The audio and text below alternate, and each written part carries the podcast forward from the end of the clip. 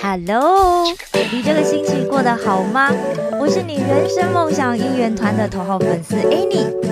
各位，我在准备我们祝鹏杰的资料的时候啊，我就心血来潮，我就上去搜寻了一下基督教三大节日。哇，大家知道吗？结果第一个出现的答案写的是什么？竟然是圣诞节、受难节以及复活节。哇，这真的会让很多人错乱的，对不对？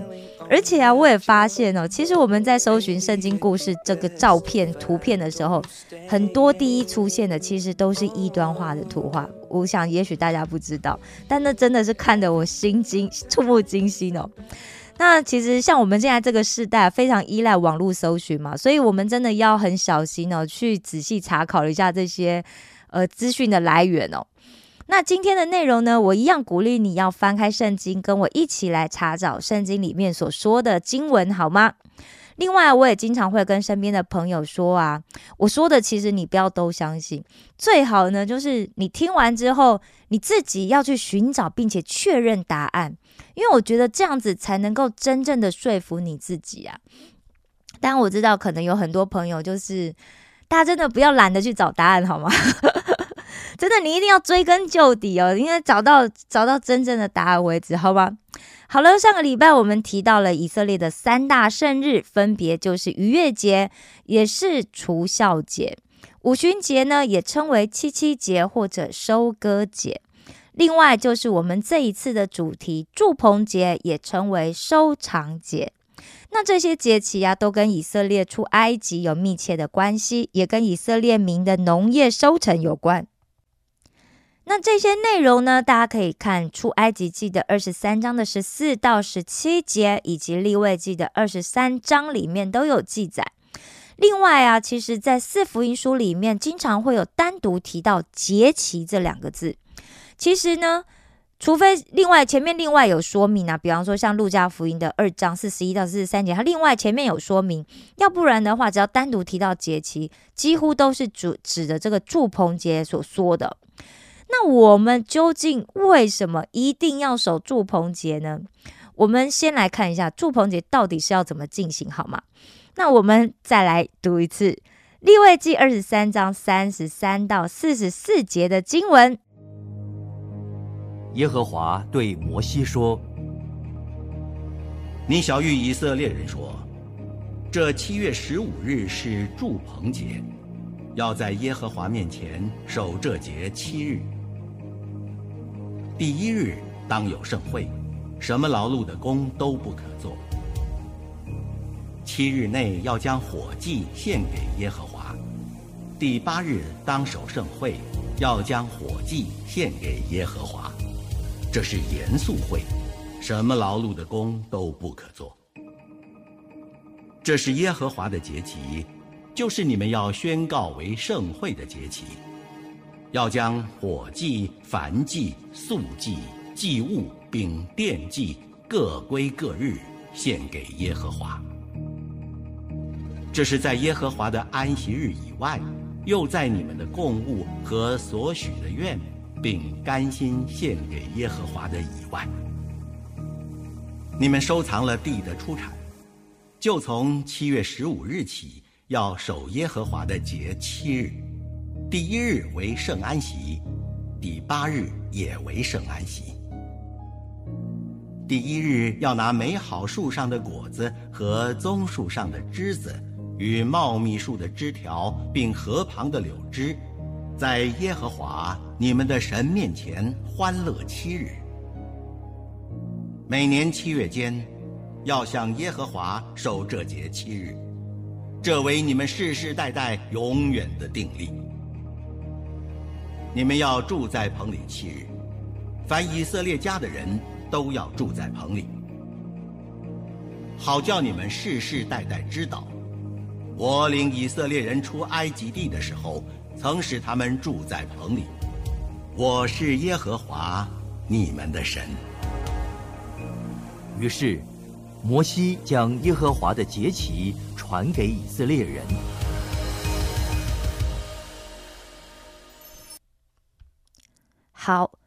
如果啊，在一段经文里面，我们看到重复一直不断出现的字句的时候，我们一定都要特别注意哦，因为神强调它一定是有原因的。那刚刚我们听的经文里面强调了两件事，第一呢，就是这个节期要守七日，他提到了六次；第二个呢，就是要住在棚里，凡以色列家的人都要住在棚里，提到了三次。那为什么？是棚子呢？不能是别的吗？为什么是棚子呢？我知道现在有很多朋友啊，就是很喜欢去这个山上啊，或者是溪谷啊、海边啊露营呢。韩国这几年非常非常流行，那台湾也很流行，我知道。那其实那对我们来讲哦，那是一个休闲活动，对不对？我们可能有这个挡风性极好的，或者是非常漂亮的这些帐帐篷了。然后温暖又很透气的这些羽绒的睡枕哦，呃睡袋哦，外加我们有很多这些这各项很这功能功能齐备的这些露营道具哦，有些人甚至可能还有露营车哦，对不对？那就跟一个移动的家一样嘛。那这个跟我们以色列人当时住的这个棚哦，跟我们的这个帐篷其实不一样的，对不对？所以这个棚它到底代表的是什么呢？对，在旷野里面流浪的四十年的以色列人来说，他到底是什么呢？其实那真的是你去想一下，因为他们四十年呢，对不对？所以他随时都要搬，他不知道他什么时候搬，因为只要神的那个云柱火柱一开始有有这个指引的时候，他们就要搬，对不对？所以他不知道他什么时候要搬，所以呢。它是一个很克难，它绝对不是一个什么永久居住的地方嘛，是一个很克难的临时的住处啊，因为它随时都要搬迁、要移动嘛，所以你可以想象哦，其实那个棚子实际上应该是蛮简陋的，对不对？而且也一定不会像我们家里的床啊那样子舒服啊。然后另外大家还记得吗？刚刚上面经文四十节啊，是不是讲到了？所以要拿棕树上的枝子。其实啊，在出埃及的时候，还有一一件事情啊，就我有一次，就是我在找资料的时候听讲到了，我就听到了，我就觉得哇，这在太有趣，我要跟大家分享这件事啊。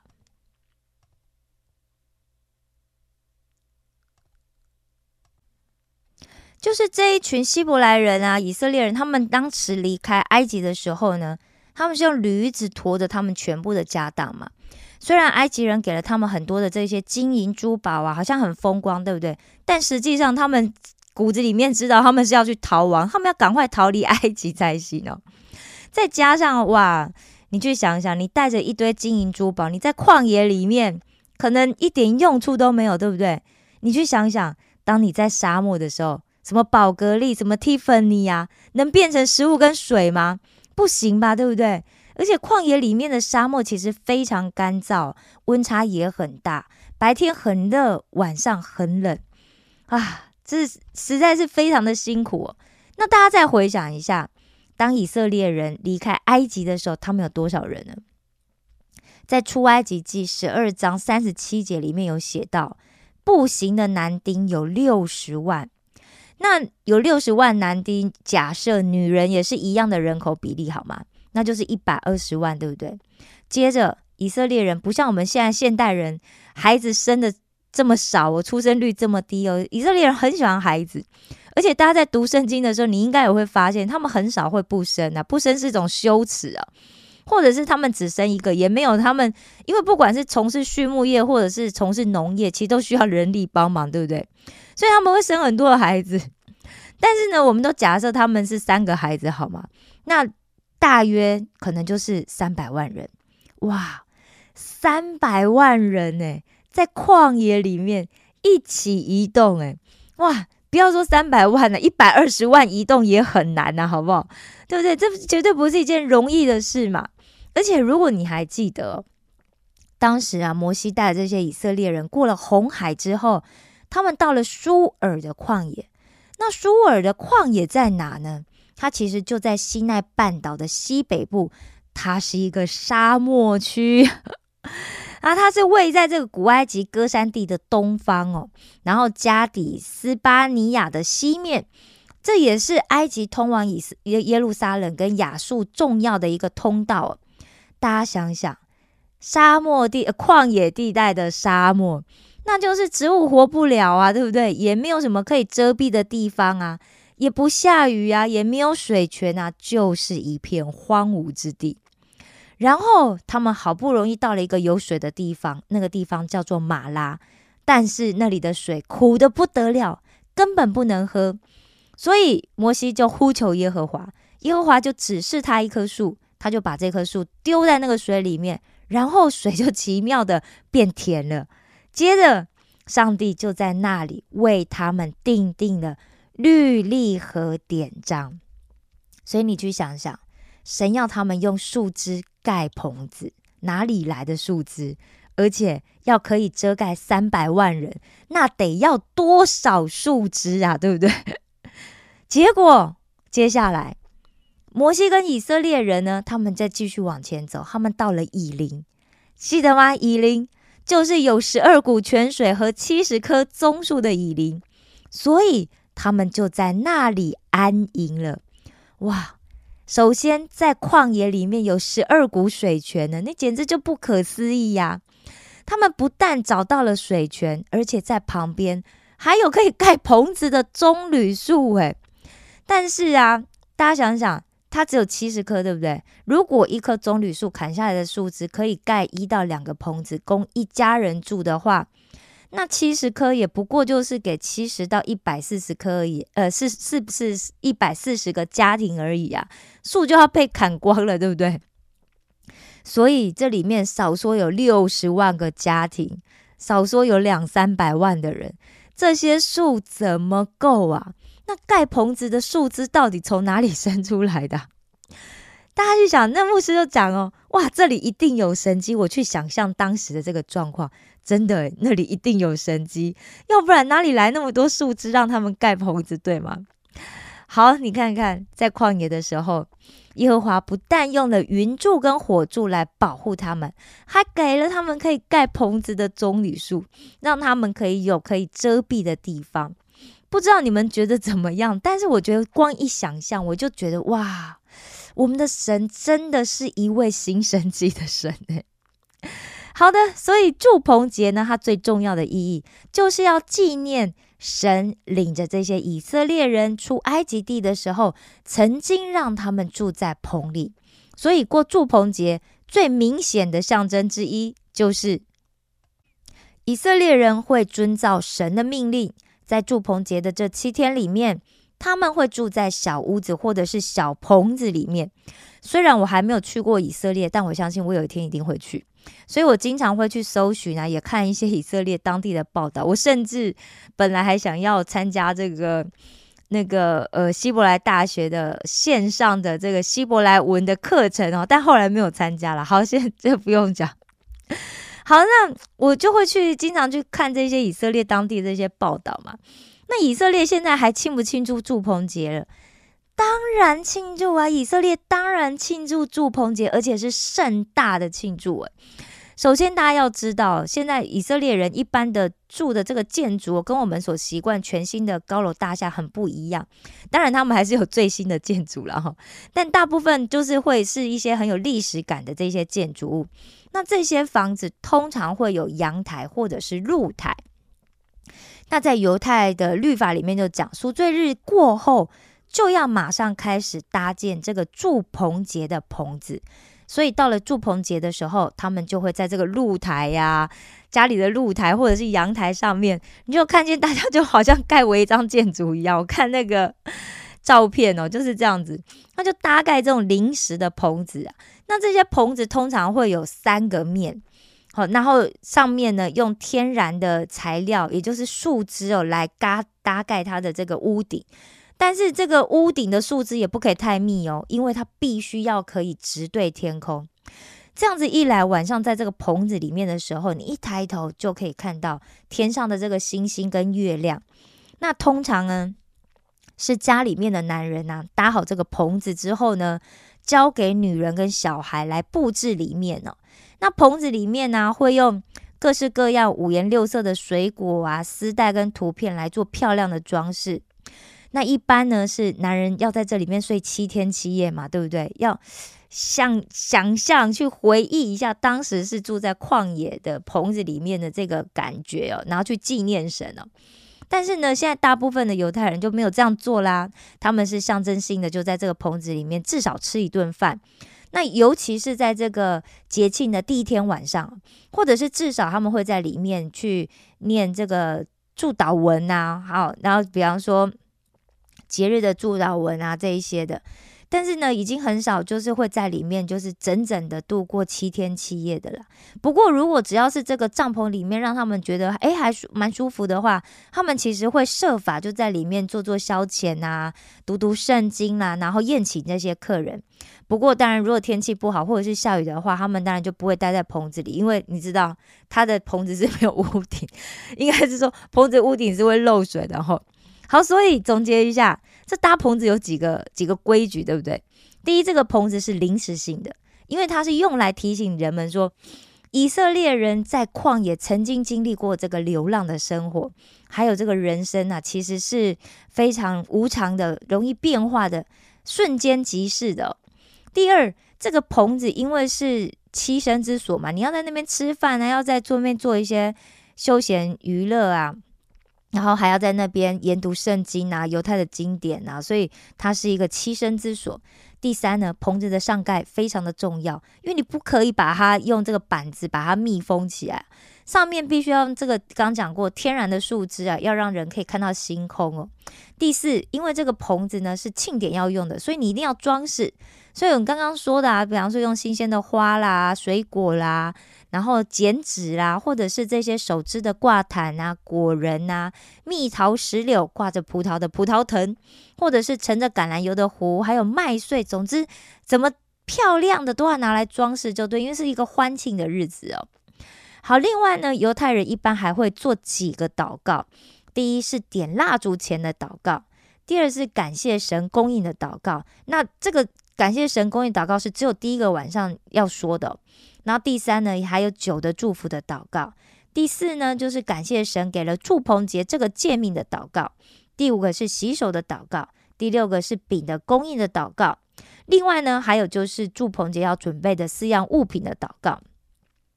那四样物品刚刚是讲的，其实在以色列受过成年礼的这些男人呐，他们在祝棚节期间，他们每天都要摇这四样东西哦。哪四样呢？第一呢，就是棕树上的枝子，一般呢就是用棕榈树或者是野枣野枣树来来来那个来做，因为这是七天里面你每天早上你都要带去会堂，所以有些犹太派别他们喜欢没散开的叶子，可以撑得比较久一点，但有些喜欢散开的，因为觉得比较漂亮，所以就看你个人喜好。还有呢，就是要跟下面这两种的植物的枝条要绑在一起。不过通常这个棕树枝呢会是最长的。第二个呢就是茂密树的枝条。那现在一般就是用香桃木来代替，呃，来来做。第三呢很简单，河边的柳枝，所以它就是柳枝。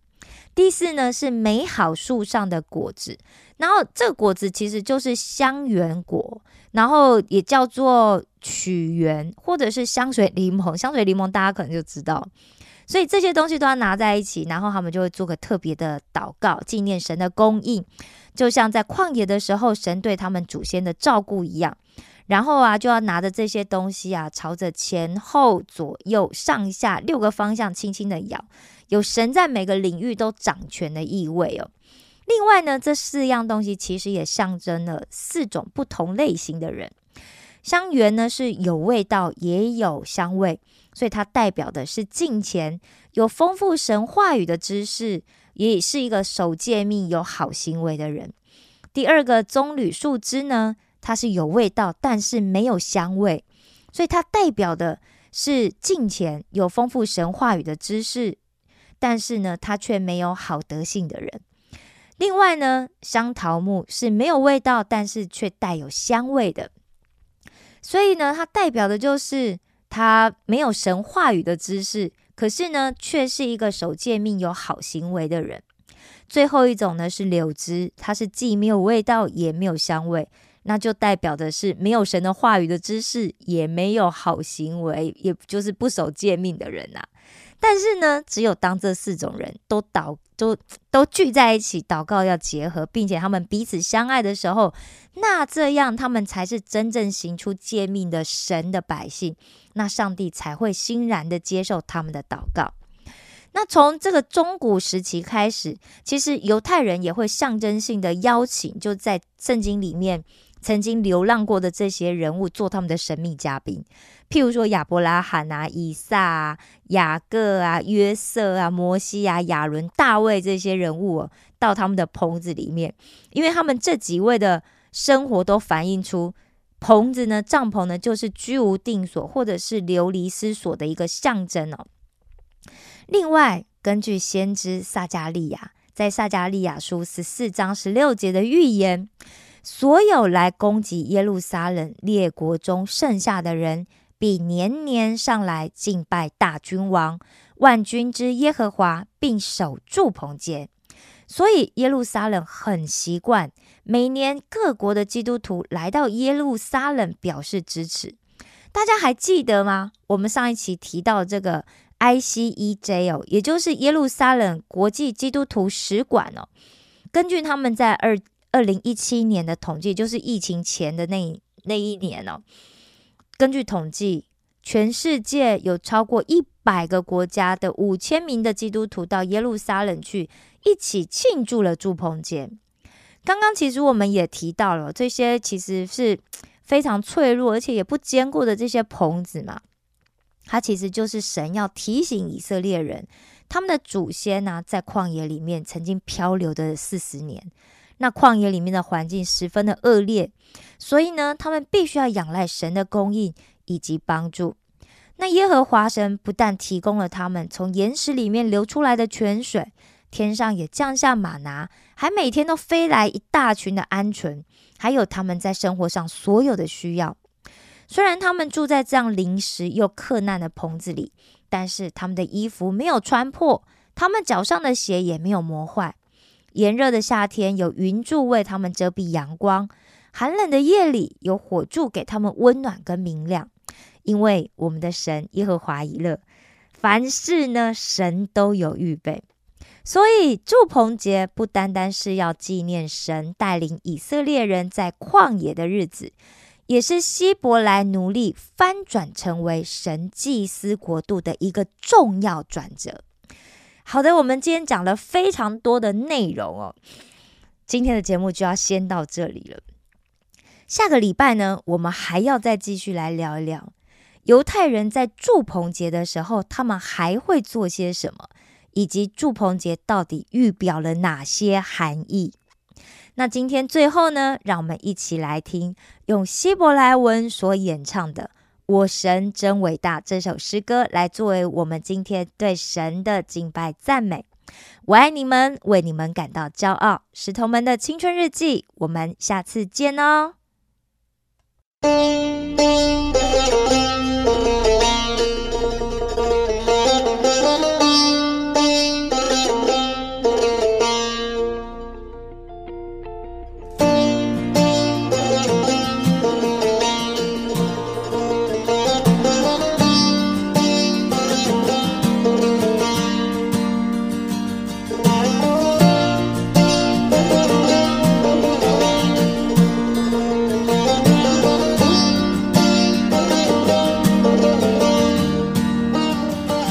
Ador Elohai Shiru ki gadol Elohai Kol echad yireh ki gadol